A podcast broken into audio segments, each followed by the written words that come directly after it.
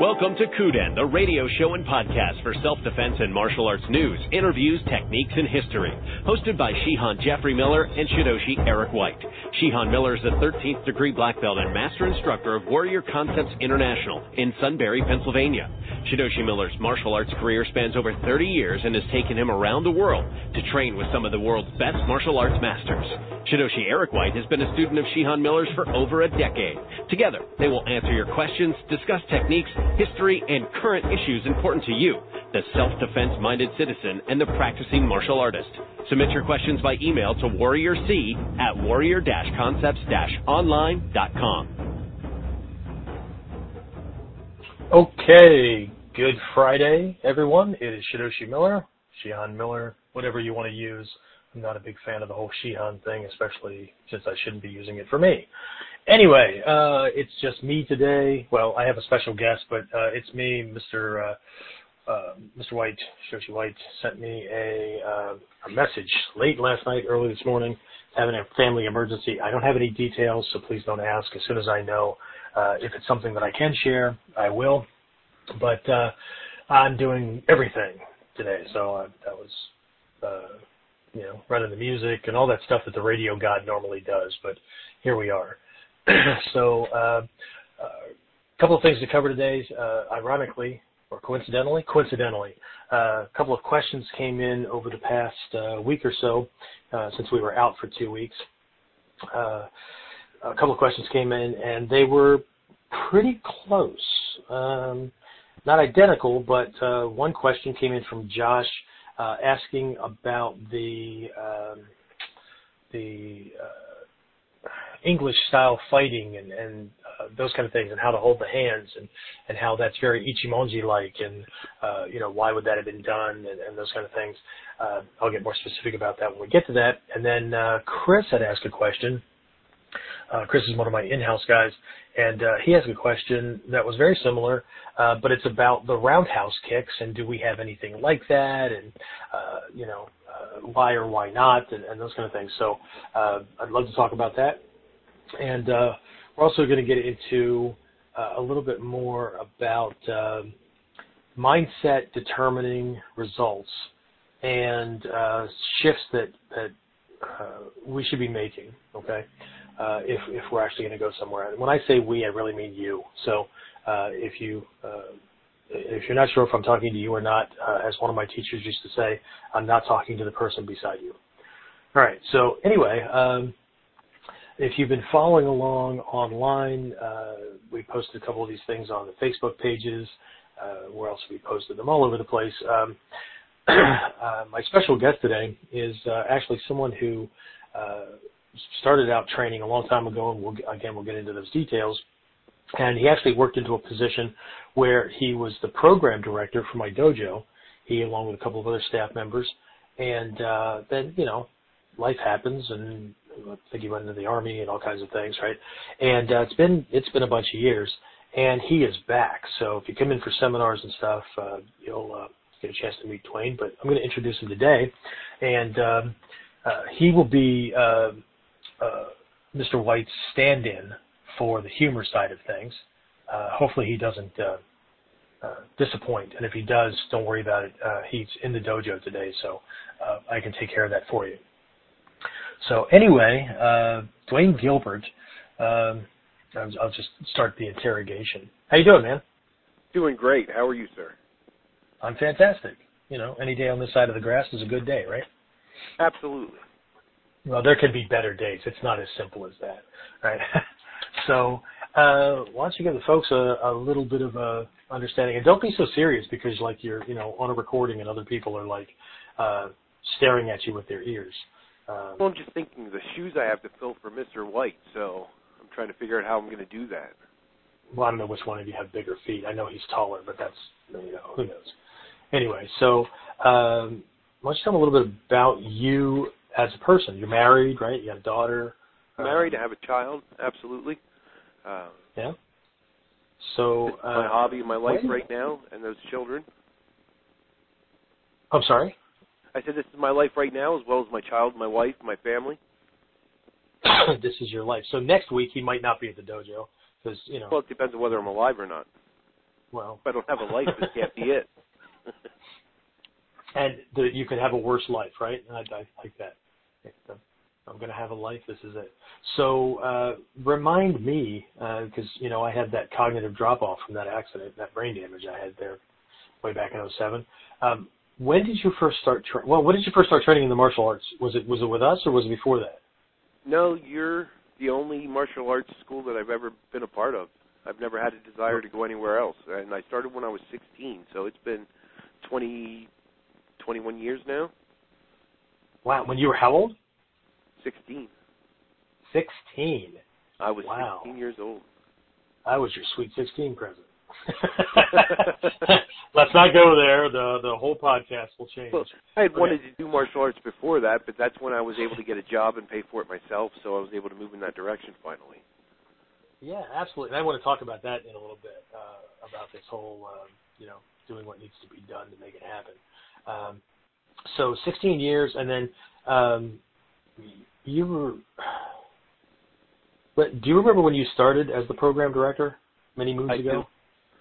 That was right after September 11th, which is one of the reasons that I was in the military and September 11th happened and I needed to get prepared for what may come and that's when I had come back to get serious about my training again and become a program director and that was really when things changed for me. Yeah, uh, you helped us really kick the school up. So um, the fact that you're back, I'm just jazzed because we had two phenomenal years in there that uh, that worked really really well. So um, uh, you don't have the same kind of background that some other guests uh, guests that I've had had like uh, well you ha- you do have military uh, experience and stuff, but you weren't like a special operator or you know that kind of thing. So um, let, let's let's talk about the, the let's talk about the early days. You know, 16, teenager, still in high school, and all that kind of stuff. Um, what um, what did a 16 year old uh, want or think he was going to get out of a martial art, whether it was ninjutsu? Well, did you, first of all, did you go looking for ninjutsu, or uh, did you were you exploring the other schools, and this is just where you happened to land? Well, some of this you're really making me dig into my brain, and I can barely remember what I had for breakfast. But I well, in that case, just hang up and, and we can be done. if you give me a second to ramble aimlessly about the ninja part of things, I'm sure that the Alzheimer's will kick out and the rest will come in. But I do remember one of my earliest memories of role playing as a child was, you know, you had the, the girl was the princess and the other guy's the soldier, and I was always the ninja. So when I finally realized, I woke up one morning at 16 and thought, I have a job, I can afford to take martial arts now because my friends and I had always kicked each other around and whatever books we could find and videos we could get a hold of, but no serious training. So when I started looking and found that I had a ninja school in my backyard, there was just no other option. I knew where I was going. Awesome.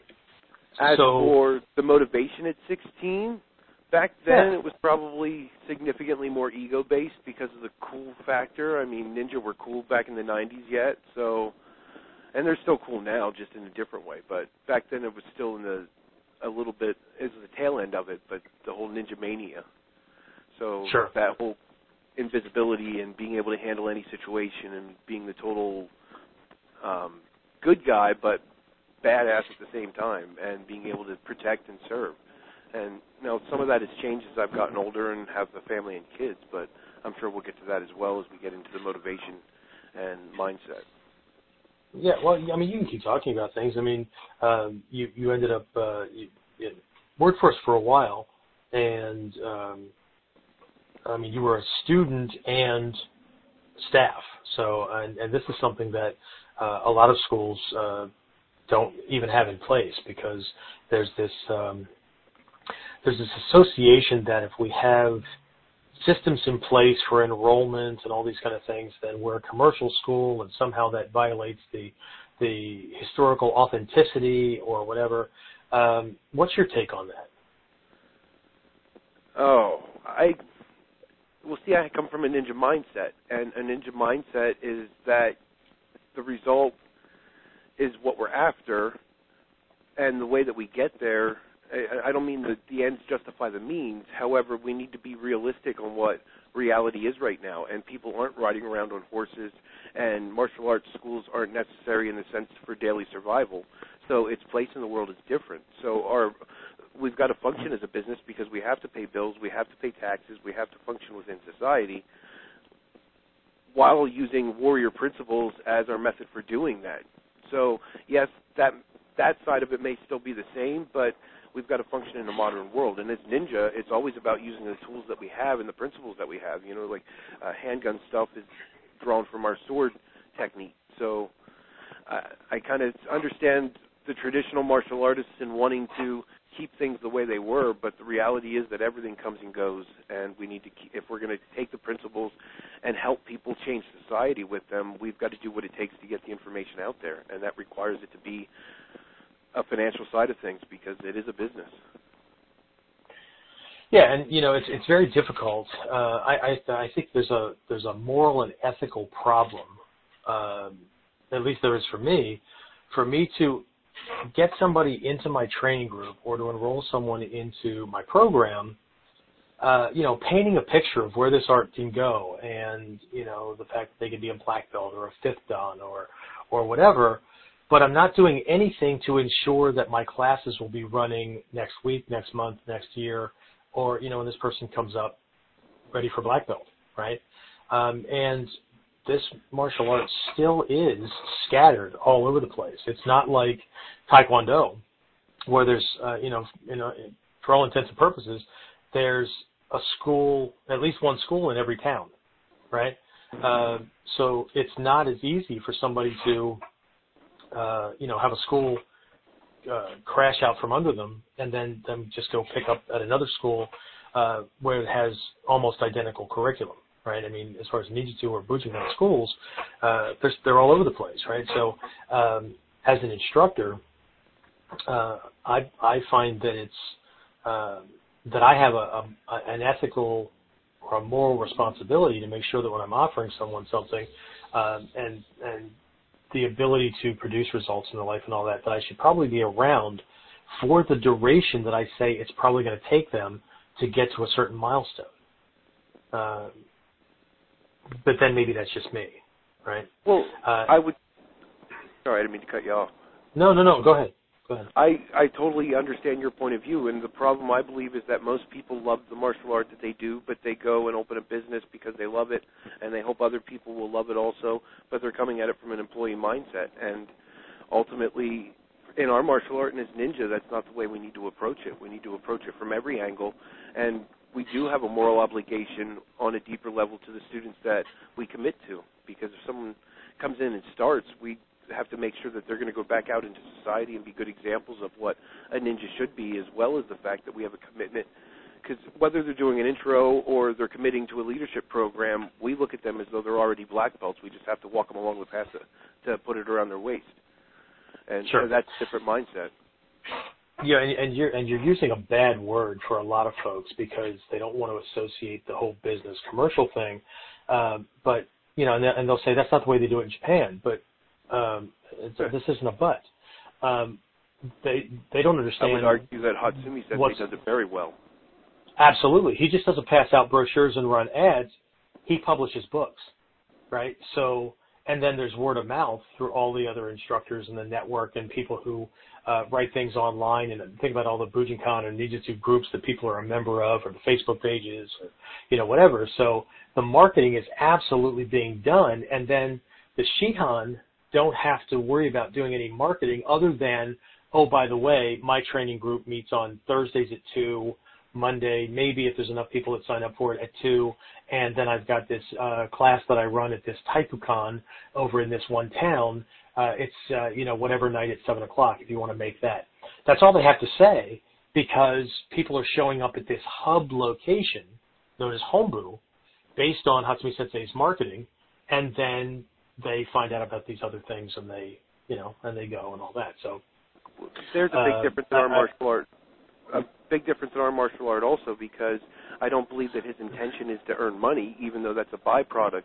And our intention isn't to earn the money either, and most people confuse that. Our intention is to use these skills and these techniques and this knowledge to help people live the life that they want and empower society and create productive, positive change. Where most people are just setting up you know, they're taekwondo, Joe's taekwondo because they want to teach people how to punch and kick and they love their art. And I have no disrespect for that. I'm all about that. But for me, it's really about if it doesn't apply to my life and I don't go out on the other end feeling like it was well lived, then I don't want to put it in my life. And this martial art does that for me. Sure. And by charging the route, by choosing the route that I have, and that means that um, I'm not teaching out of my garage. I'm not teaching in my backyard or in some park, which is going to be subject class is now subject to weather and all that, and I want to have a place that people can come to and is designed for training, like Hombu, like a lot of these places that you know are already set up. Um, that takes money. So whether I want to do it for the money or not, money's required, right? And um, you know, again, going back to the traditional thing, you know, often a teacher could uh, hold somebody off, or you know, maybe they weren't charging money but they were still getting paid because very often students, the uchideshi, the living students, they had jobs. So they went out and worked. They bought the groceries. They did the cooking. They did the lawn care or the house repairs or whatever. Um, and so the, the, the sensei didn't have to do anything like that, although there's lots of records that show that martial arts instructors made tons of money. And the martial arts instructors – the Japanese martial arts instructors in the Bujinkan make a boatload of money, and they pay taxes on it, and that you know there's all this stuff. So um, I think that that uh, folks again are are not really paying attention to to what's going on. And then if we look at the, the the the idea that we should just be doing this traditionally, I mean that's not the way it was done. That's not the way this is set up. You're right, absolutely. 99.9% of the people in this martial art should not be training in ninjutsu if we're strictly looking at history because the only way to get into a ninja clan way back in the day was to be born into that ninja clan. So, you know, uh, of course it's going to be different because we're bringing in kind of an external family and not, uh, you know, God knows I don't want to have 20 kids. I don't even like right. the ones that, no, I'm just I Tried to get rid of the ones I have. I don't want more. Someday, is it bad of me that I'm counting down? Tick tick. Anyway, um, this training would yeah. So it's just it's a it's a very different approach, uh, but that also doesn't mean that we're giving away the store either. No no uh, you know pun intended with the, with uh, reference to the business, but that doesn't mean. And we had this discussion uh, earlier, right? I mean, all the things that I've learned in this art.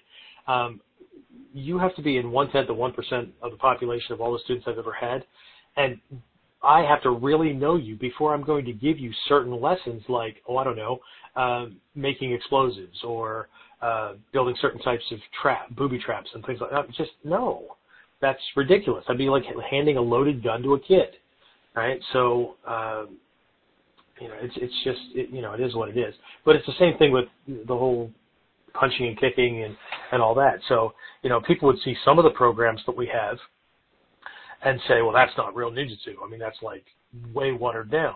Uh, what, yeah, because most of the people that come in here, just like most of the people that you run into, they don't want to do your full end, do it all or nothing at all kind of thing.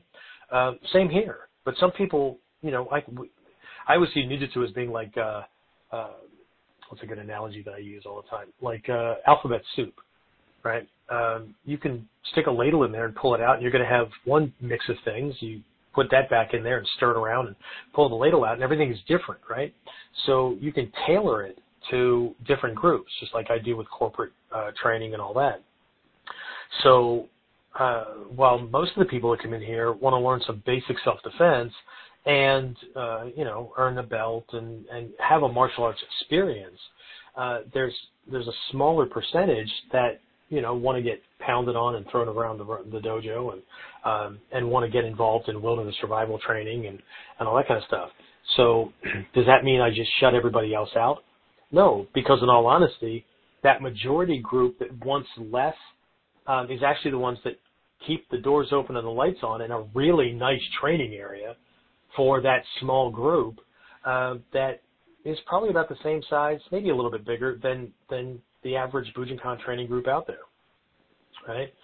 So uh, I just I think that this art has a whole lot more to offer than just you know the, you know just to the people who want to do everything because that's such a small percentage, right? So, um, but anyway, if people really understood history, you know, and here's a little tidbit for people, right? There was a time in Japanese history when uh, sex with young boys was completely acceptable.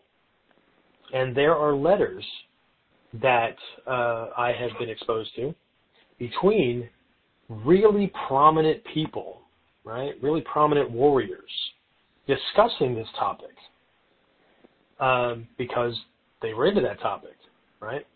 Um, so when somebody says they only want to do it the traditional way, if you ever see me lean in and my eyes twinkle and I go, just how traditional do you want to be?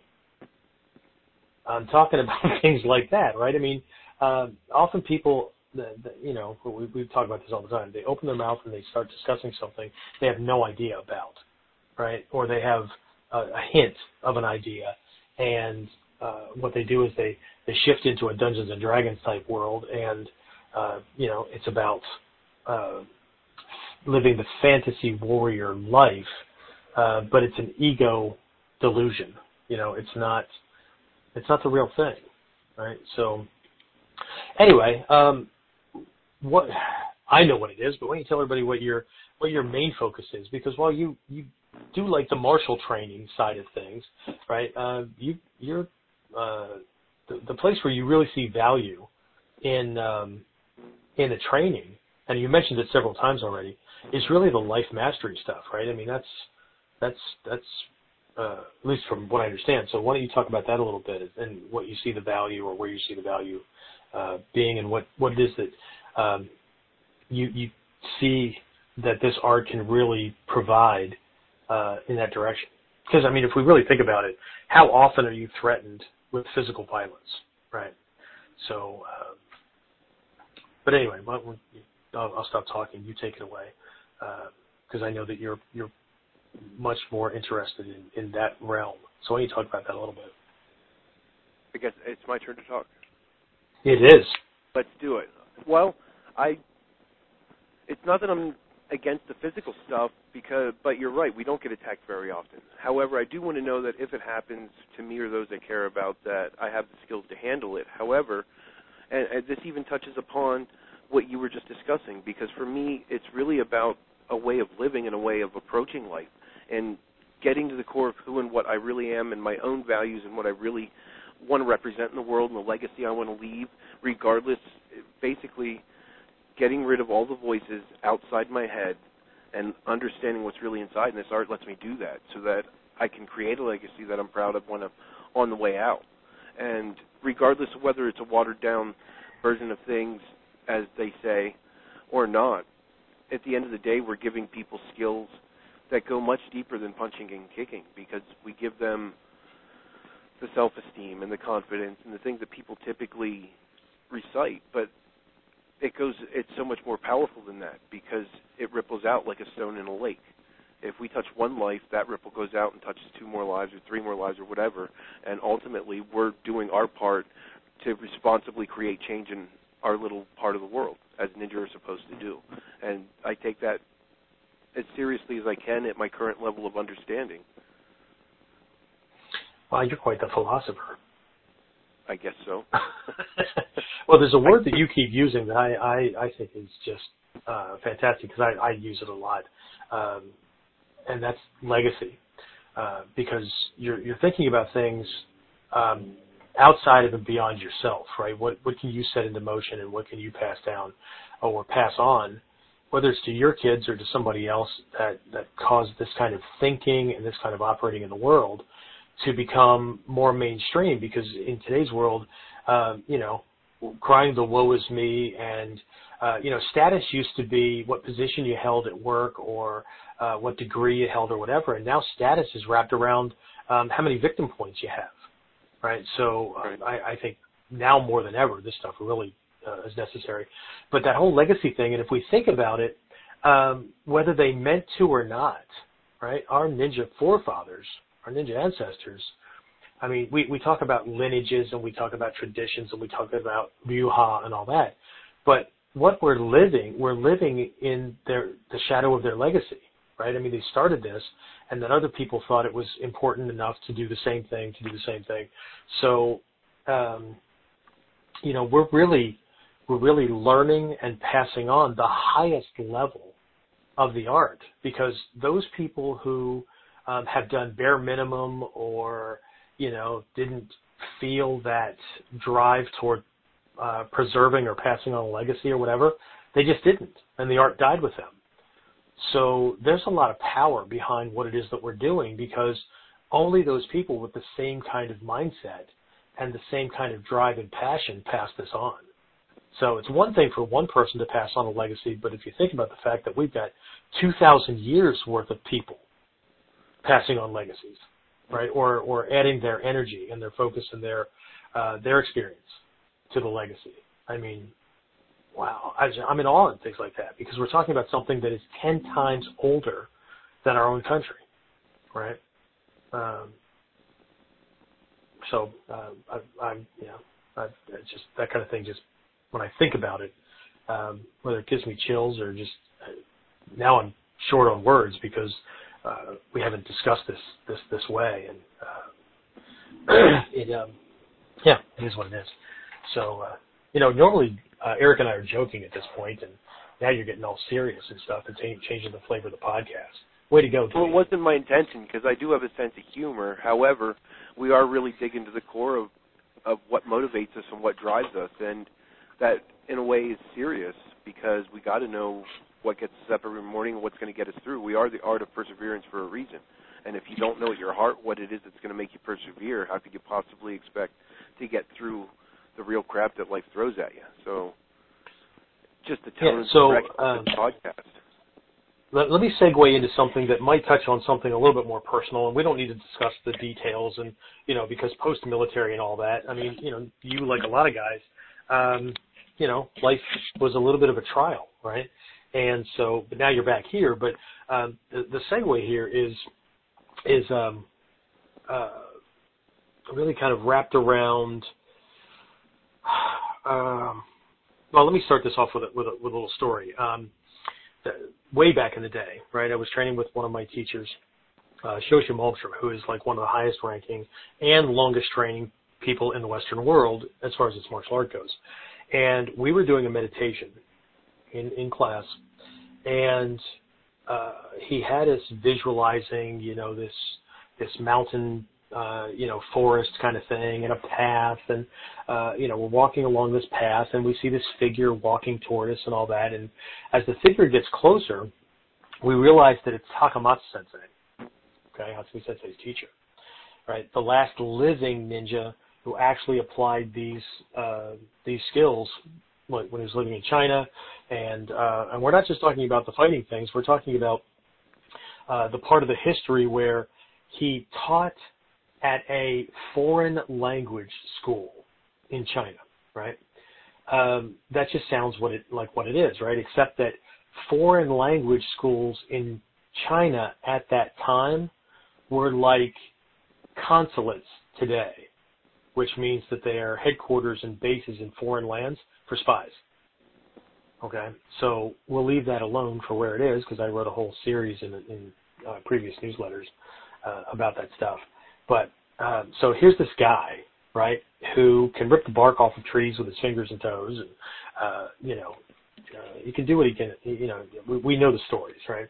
So he, he walks up to you and you stop, and he looks at you, and he says, "What gives you the right to learn and pass on my martial art?" And then Shidoshi Malmstrom left us with the question, "What's your answer?" Right? What makes you worthy enough to not only learn this, but to be trusted and to be responsible enough to pass it on?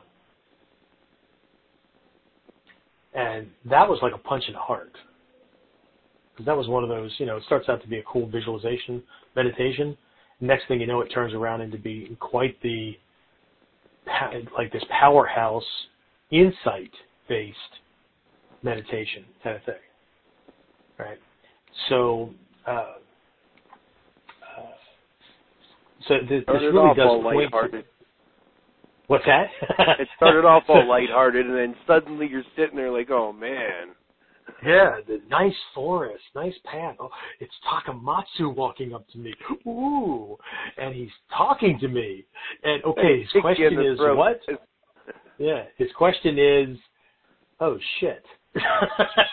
you know. Uh, so anyway, um, uh, you know, when you, when you uh, when you uh, want, you know, talked about coming back and all that kind of stuff and everything, and you know, we shared a little bit about the life things, which again, we don't have to go into this, uh, but you you really uh, not well, you were clear about, but you're very specific about the whole idea that um, this art and and you know one you've been thinking about this for a long long time whether it was in the military or whatever and getting back to training and all those kind of things. But you use the words purpose like needing a purpose right?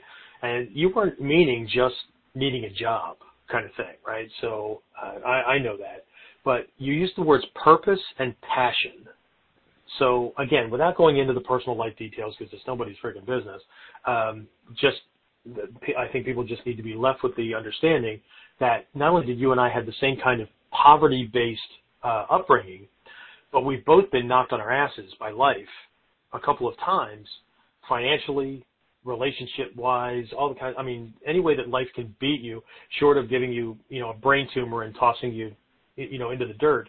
Um, we've been there and it's very easy to, uh, you know, shoot yourself in the foot or make decisions that, um, you know, kind of prolong the getting back and all that. Kind of, I mean, that, that's that's that's what it is. But you use the words purpose and passion. So, um, what I'd like you to do is, is just kind of talk about how, uh, what you mean when you say this kind of things, and how you see that um, with your relationship with not just the dojo but the art and and why this? I mean, wh- why this for purpose as opposed to I don't know, just going out and putting in applications and taking the first thing that comes along. Does that make sense? It does make sense, and you're really getting deep Okay. again here. So, well, this might be a this is a subject that people are very uncomfortable with, and even people that are close to me, when I talk like this, it really rattles their cage a little bit. But I've always been one thinking about the end goal and the end result, and ultimately, no matter how we want to be delusional or ignore it, the fact is we're going to have a moment that we take our last breath, and that's it. And when I get there personally, I don't want to look back and have any regrets in how I lived because I did it to the best of my ability. It never, it didn't go perfect and that sort of thing, but in every situation, I lived according to my own code to the best of my ability to get the best results from a compassionate, kind, unconditional love standpoint. And you never see a gravestone with it saying I made millions of bucks, glad I did that, or a hearse with uh, a U-Haul behind it pulling the guy's stuff along. You know, when people get to their deathbed, most people get there wishing they'd have spent more time with the people they love, or chased something that they really cared about, or impacted the world and people in a positive, different way. So that for me is my purpose and passion. That that warrior realm of the selfless service, and knowing that I'm leaving a legacy again behind, and I have a choice in every moment of what that legacy is. And for me, it has to be one of unconditional kindness and love toward all of creation, including myself. And that one is actually the hardest for me. It's easier for me to show that kindness and compassion to others, and harder for me to forgive myself for the small slights, the ant that I accidentally stepped on, or the litter that I didn't pick up. Well, I think you know, I, I really do think that the people that um, I, I think most of the people that that follow Kuden can relate to this. Um, but the people that are really in this for the depth of training and not just you know how many kata can I, can I, uh, can I collect and all that um, can relate to the what I'm going to call the woo woo stuff, right? Uh, and they're not thrown off by it, but uh, they, they th- there's more to it than just you know, because if it was just about techniques, they wouldn't be listening to the podcast, whether recorded or uh, live. They would be on YouTube, surfing and jumping from one demonstration video to the next, to the next, to the next. right? So uh, obviously there is more about it. But you and I had this conversation earlier where uh, we kind of talked about what we were going to talk about a little bit, right? And um, the subject came up about uh, the folks that, uh, and I've talked about this, uh, you know, both in the Kuden and in classes and seminars and stuff, um, lots, where the mindset, here's the segue, the mindset um, just is just is not matched Ninjutsu. Um, unless they change. And I can relate to this because I didn't have it. I was programmed and nurtured to be a whiner, complainer, uh, whatever, just like everybody else early on. I mean, all the way up to early on in my training. And again, it was Shidoshi Malmstrom that looked at me and said, look, you got three choices in any, any given situation. If you're in a situation you don't like, you have three choices. One, get out of it. Walk away from it. Or two, um, break it, fix it, whatever, right? Or three, accept, do whatever you need to to accept it so that you'll be okay. You'll reestablish equilibrium and you'll be okay and be able to function. Okay? Those are your three choices, right? Um, get away from it, fix it or change it, or, um, or change yourself, right, so that you can accept it. But either way, don't bitch about it. Because if you complain about it, what you're doing is convincing yourself or reminding yourself and the universe that you're a victim, right? And nothing changes. As a matter of fact, if you understand how all that stuff works, um, the universe will just continue to show you more and more of the same. So, and who the hell wants that, right? That's a living hell. I, I don't care if hell exists after life or not. Um, I've I've lived through through some hells in this life. So, but we have this mentality where uh, you know I, I continue to hear this. You know, I, I can't go to that seminar, or I can't train, or whatever, because either it's too far away, or uh, what it really boils down to is um, I don't have the time, or I don't have the money, or whatever, and that's their reason, and that's the dead stop. Does that make sense? Right? I mean, that's where where it ends for them. Right? That's the that's the reason. So that's it. Right? Are you still there? Did did did you hang up? Still here, just listening. Absolutely. Oh, that's all right. Okay, so um, you know that that's their reason, and I get it. I get it, right? But aren't we ultimately in, in control of the time that we have, right? Um, you know, if if your if your day is that full, then how do you make time to eat or how do you whatever right i mean there's we're, we're in control of our schedule and if you're not then you have abdicated your freedom to someone else. And I get having job, family, uh, all that. I mean, you you know what my schedule looks like, right? right? I've often said to people that if I wasn't in charge of the school, I'm not sure that I'd be able to show up for class. But everything that I do is all related to this stuff, so it's kind of hard to not do it, right? I actually live this stuff, um, but it wasn't always the case. Uh, uh, so it really really boils down. You know, time is one thing, right? But then there's the money issue. So I'm gonna I'm gonna jump on that uh, because people like to complain, right? Uh, the ones who think that you know somebody's running a commercial school and it's all about the money or whatever. Generally speaking, when somebody complains about or or some kind of topic, whatever that is, is the crux of a good percentage of their, of their um, communications. It's because they have a problem in that area themselves, right? Um, it's like when we're looking at the mandala, right? Let's say that uh, you know I'm in the water realm, uh, so I'd be wearing blue shirts, and the guys across the mandala from me are in the fire realm, so they'd be wearing red shirts, right? Um, we never look at ourselves, right? So we never see blue shirts, right? So we never see the problems that the blue shirts have. We always look across and see the problems that the red shirts have, or the problems that the red shirts are causing, or whatever. Um, meanwhile, we're arguing with the red shirts. The red shirts can't see red shirts. They're looking across at us, and all the problems are being caused by or had by the blue shirts, right? Um, so it, you know, again, this has to has to do with insight. And when we're looking at our own mindset, right, we need to stop and listen to the words we're using because they're a reflection of what's going on inside. And, and here's here's the point that I'm getting at. Uh, you know, if if not if when somebody says, I can't make it to that thing because I don't have the money, for the defeatist mindset, that's their reason and it's the end. It's the stopgap.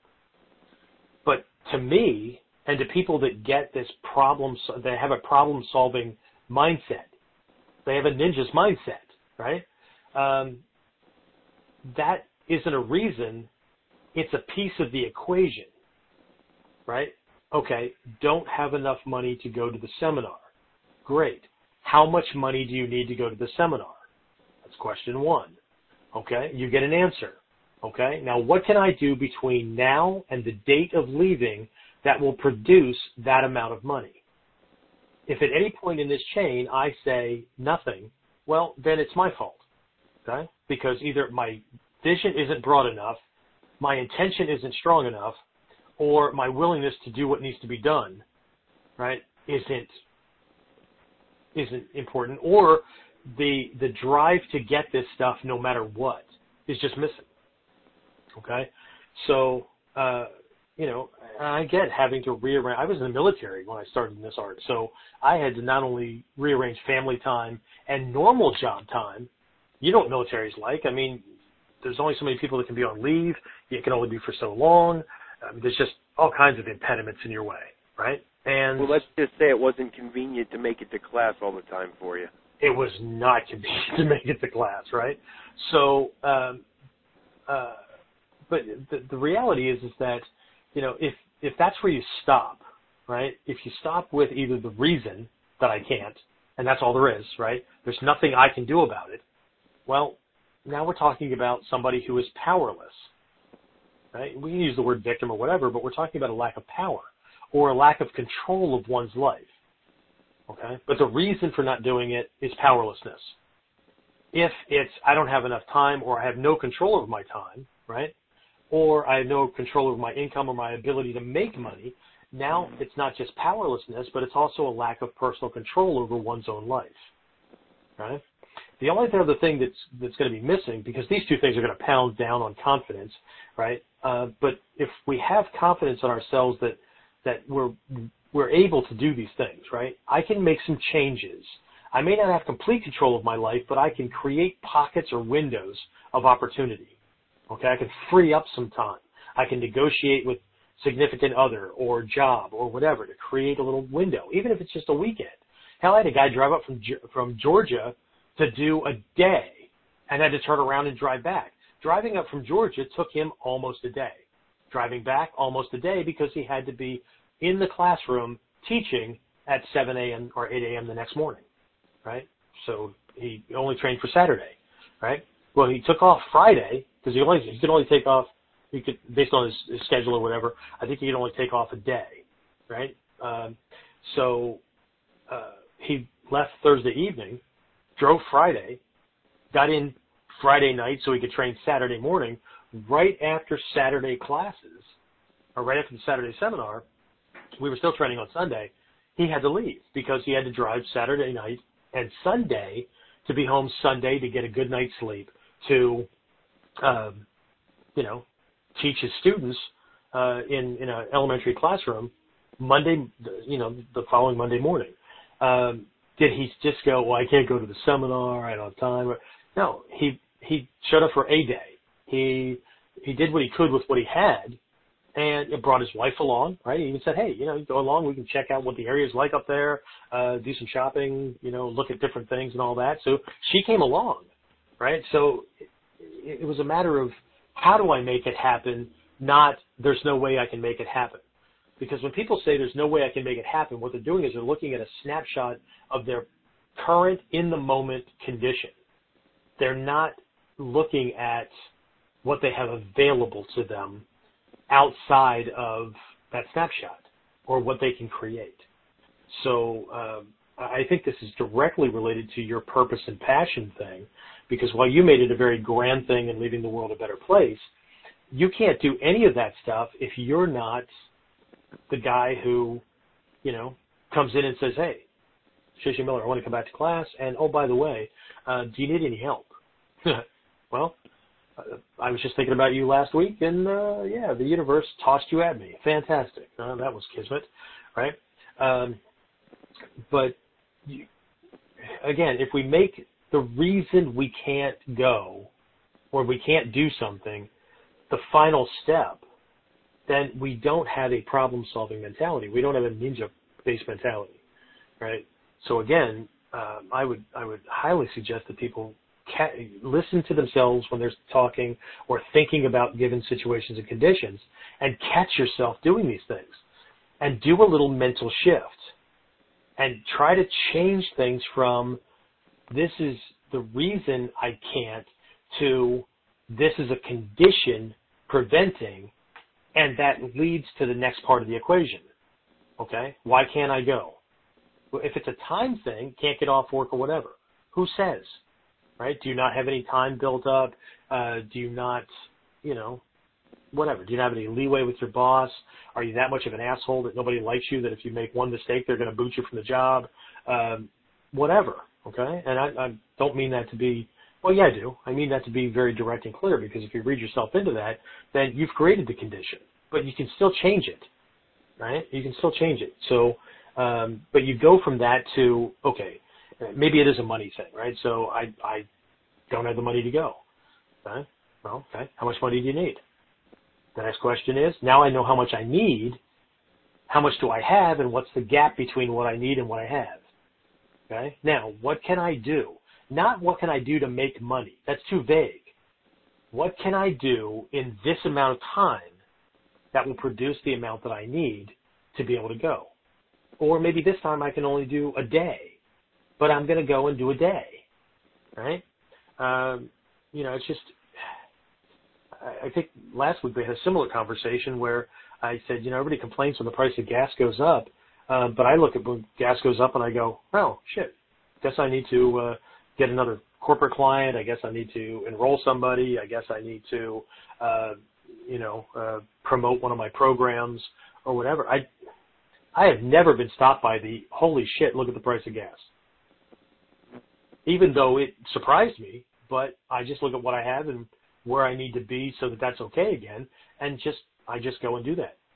And I'm very thankful that I, that I live in a this may be a word that brushes people the wrong way, but I'm glad that I live in a capitalist society where I have the freedom to move in the direction that I need to move and do do what I need to do to ethically and morally, you know, produce extra for the living, right? Which is really for trading value for value, right? Because nobody would, would buy one of my programs for whatever the price point is if they didn't think they were going to get the value and that was a fair price. They wouldn't do it. Right? They would do like the other people do and they write me an email and go, you're just all in it for the money and, and if you really cared, you'd be available 24-7 and, uh, you would only sell this stuff for like 10 bucks. Except that I'd have to sell a thousand a month to support my family because this is how I make a living.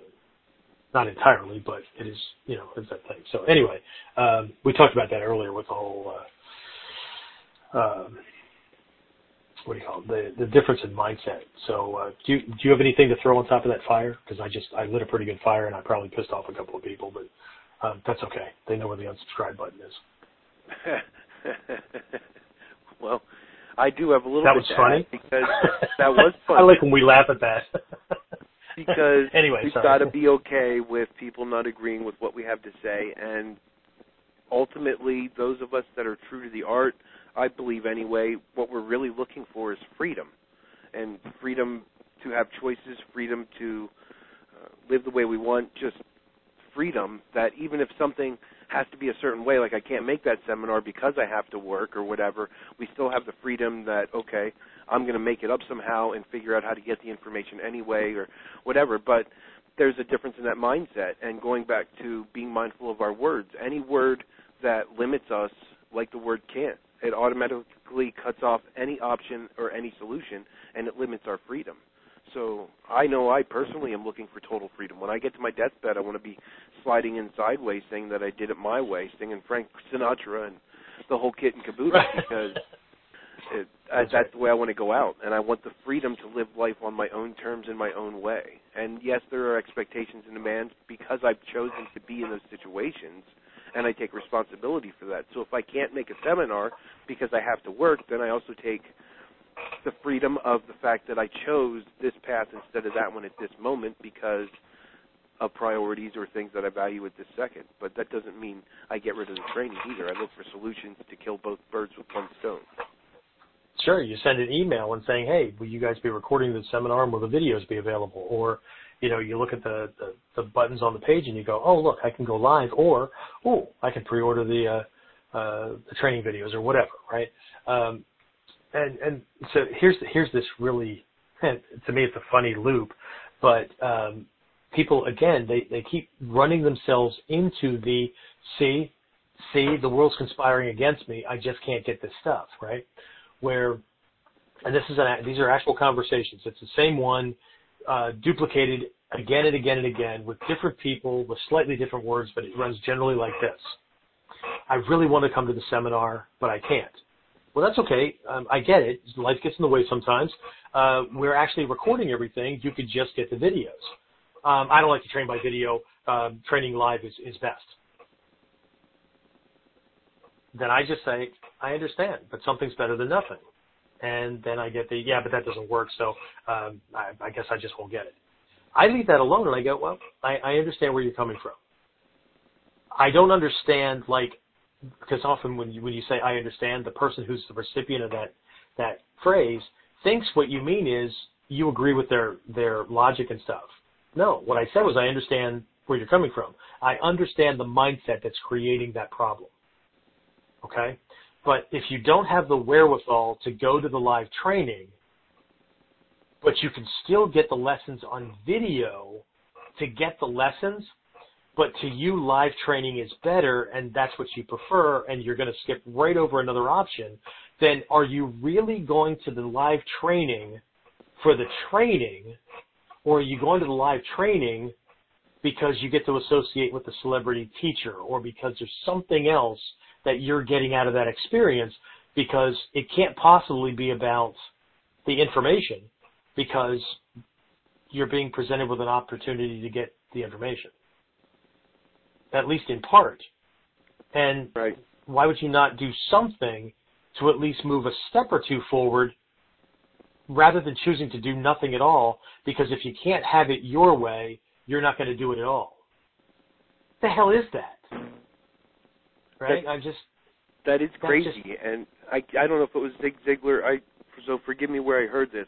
However, the quote is, "If you do what is hard, life will be easy. If you do what is easy, life will be hard."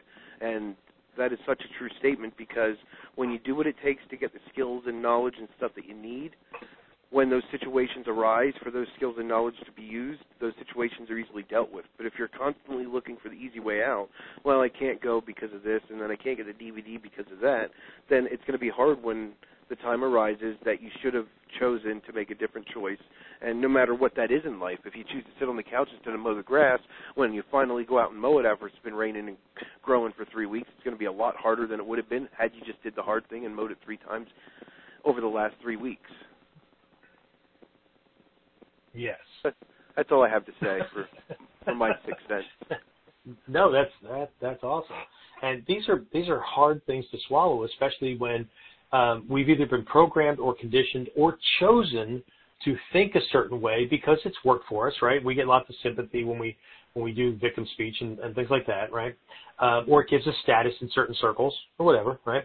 Um, or uh, we um, not just that we, we were programmed for it, but um, it becomes a con- or we're surrounded by people who do the same thing, and we can't recognize how we're trapped in that group think. Do you know what I mean? I, so I do, we were I either do that with people, absolutely. Yeah, we were either individually conditioned to do that, and and there's another irony. You know, you and I were both in the army, right? And a lot of people will avoid going into military service because they they don't want to be a part of a group where you have no choice. You have to follow orders or else, and you have to do whatever everybody else says just because you know even if you don't understand it or whatever.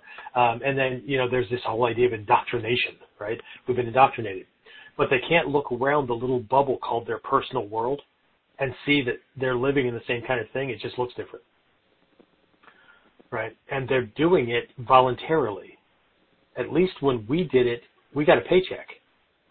Somebody right. paid us to follow instructions with little to no questioning or whatever and to stay within a certain context and paradigm. We got a freaking paycheck. Most people do it for free and they can't understand why they're not getting different results um, than what everybody else is getting. They want to rise above, but they won't do anything different right. to rise above. You, You know, so I just I'm confused. never crowded Well, along the confused. extra mile because everybody else is still stuck at the beginning, and then they wonder why they're not getting to see the scenery among the crowd. Right, absolutely.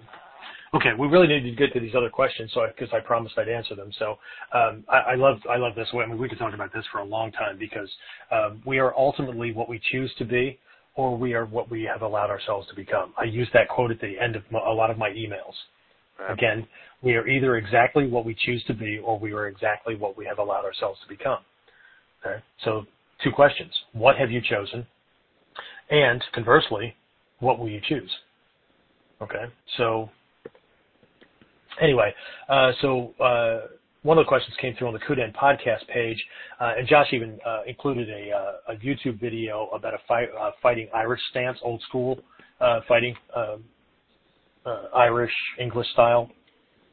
Um, he even said he, he thinks he answers his own question, but it's centered around the fact that in our Jumonji no Kamae, the wrists are facing the body, so there isn't direct bone-on-bone contact of the arms or the hands, uh, or the hands aren't stuck either. They're not stacked on top of each other like often boxers will do, right? Uh, he says it reminded me of the bare-knuckle boxer stance. Uh, think Notre Dame fighting Irish mascot, right? Uh, I was going to ask whether there are any similarities between that old-style uh, boxing stance and Jumonji, uh, but I sort of answered the question, um, sent some interesting links and all that. So here's the correlation, right? I believe, and uh, Nagato Sensei and a couple of other teachers over the years uh, when I was training, uh, he said, you know, there was this, there was this kind of a universal knowledge that whether we're plugged into it or human beings, just by virtue of having similar experiences, work out the details and figure it out, and things end up looking very similar. Okay, so not just with our jumonji, right, where the knuckles are pointing at the bad guy. So we have soft muscle that if if he grabs my arms or punches or whatever, um, that that force is going to be spread out across two bones and some meat and all that. Instead of me having my hands stacked where my little fingers, my pinkies, are pointing at him and my knuckles are up, in effect pointing back at my face. So if he punches my forearms, right, um, that's going to damage my ulna, and I run the risk if I'm, you know, in mummy stance or my hands are too close to my face for a so-called cover, um, he's going to punch my arm and I'm going to punch me in the face, right? Which is the ultimate in stupidity, right? But what people end up doing is they take that programming we talked about before, but let's go to combat now. They take that programming and because they grew up watching boxers, as in modern Western boxers with four or five inches of cotton on their knuckles, move around a certain way and keep their head behind their gloves and all that, they're forgetting the fact that these gloves provide a buffer and you not you're not just adding your fist for buffer, but his knuckles are encased in cotton. So there's a lot of protection in there where they've they've they've moved away from certain things that the old bare knuckle boxers would have done, like punching the other guy's forearms or punching his fist or punching the back of his hands or whatever to break his weapons. The other thing that's done is the hands were all, were universally kept down and away from the face, right? You don't hide behind your fists, okay? So the the Irish style, right? That that old English style, you're actually bladed in an Ichimonji Seigan kind of position, and your knuckles are pointing at the bad guy. So now you've actually turned your targets away from him, okay? And you're leading with your knuckles. So absolutely, uh, there is a correlation, but it's not like the ninja traveled to Ireland and learned, you know, that kind of fighting style or whatever.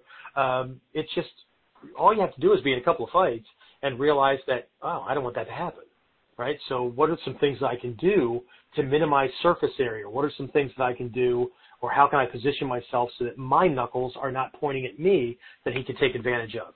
And once you start learning from this perspective, okay, so Josh is asking about our way of doing things. But once you get your head wrapped around this kind of idea, then you can reverse engineer it.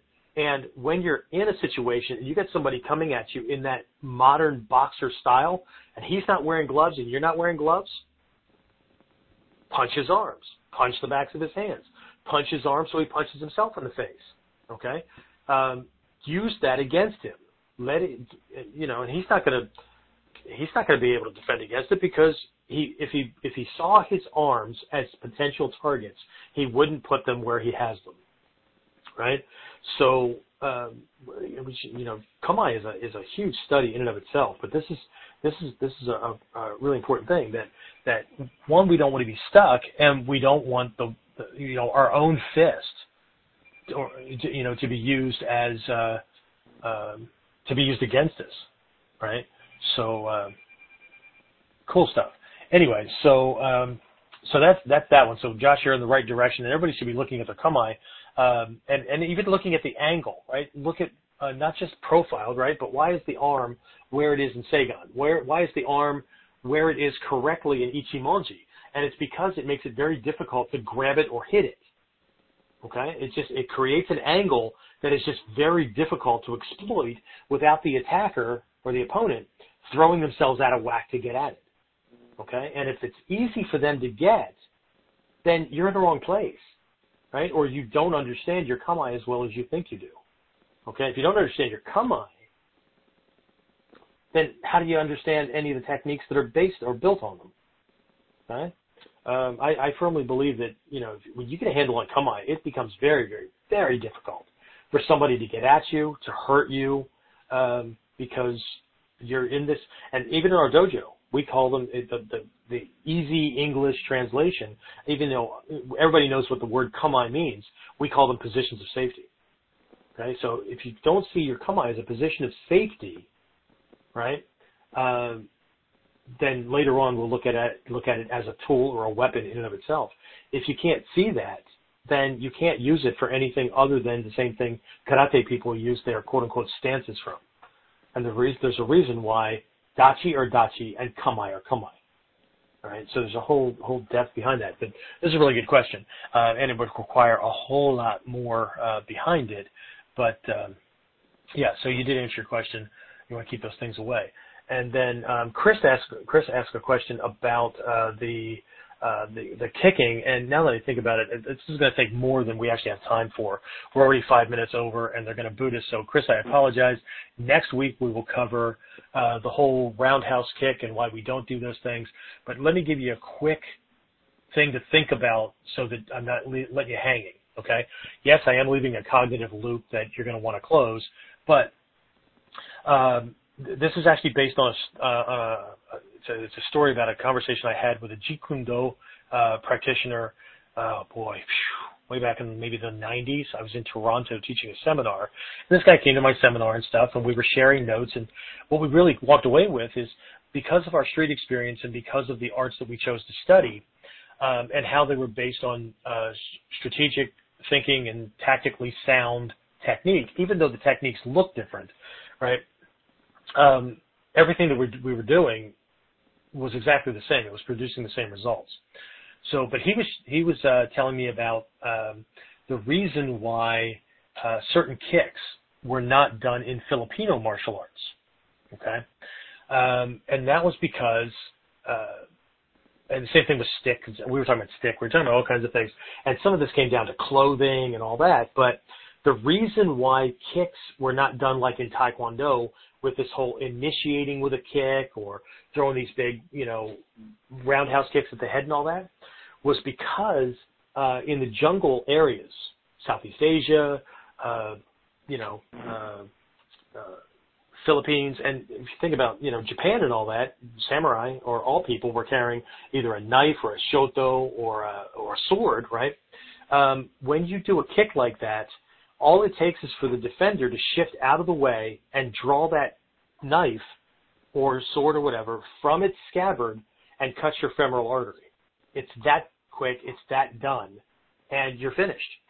Right? In modern language, what we would say is if that femoral artery gets cut, you'll be dead before they can get EMS on the scene. Okay, so this is this is just a basic thing. People are carrying this because of um, you know, even in Japan, right? Snakes, wild monkeys, and all that kind of stuff in the in the forest or in the jungles, and um, you know, danger, uh, bandits, all that kind of stuff. You have a uh, have a have a knife, and even in the Philippines, this knife is tucked across the sash into the into the uh, or into the sash, um, edge up, just like we would carry a shoto or whatever, and it's just a matter of grabbing this thing in reverse grip as we avoid and slash anywhere from the uh, just above the ankle bone on the inside of the leg all the way up into the groin pocket. You're going to cut the femoral artery. And when you cut that, remember your femoral arteries, both legs, are able to hold all the blood in your body.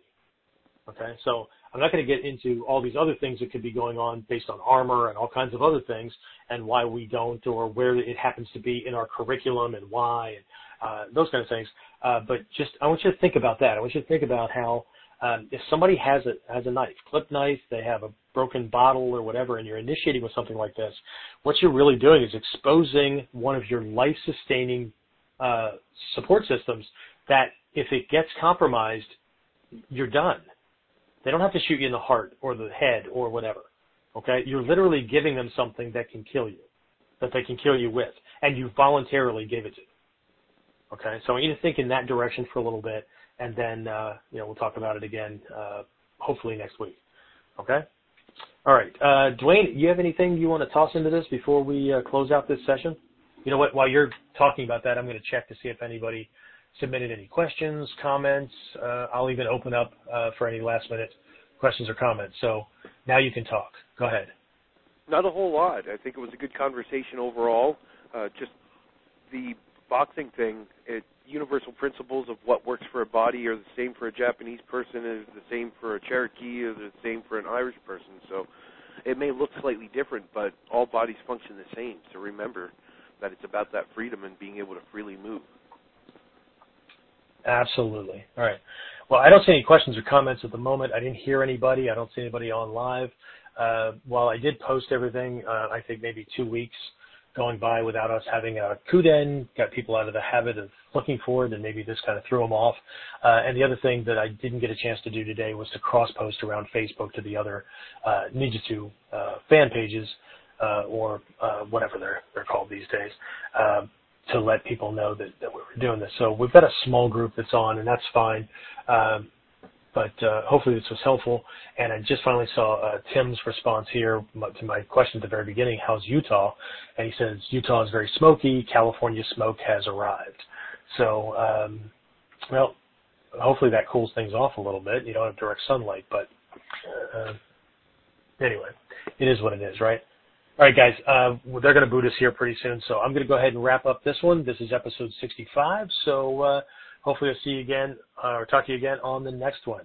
Okay, on the next episode, as I'm going to try to close this like Mr. Whitewood. Uh, we'll talk to you on the next episode of Kuden.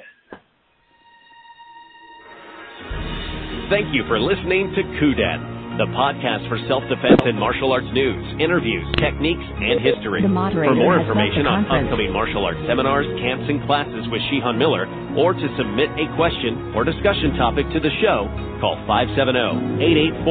570-884-1118 or visit warrior-concepts-online.com.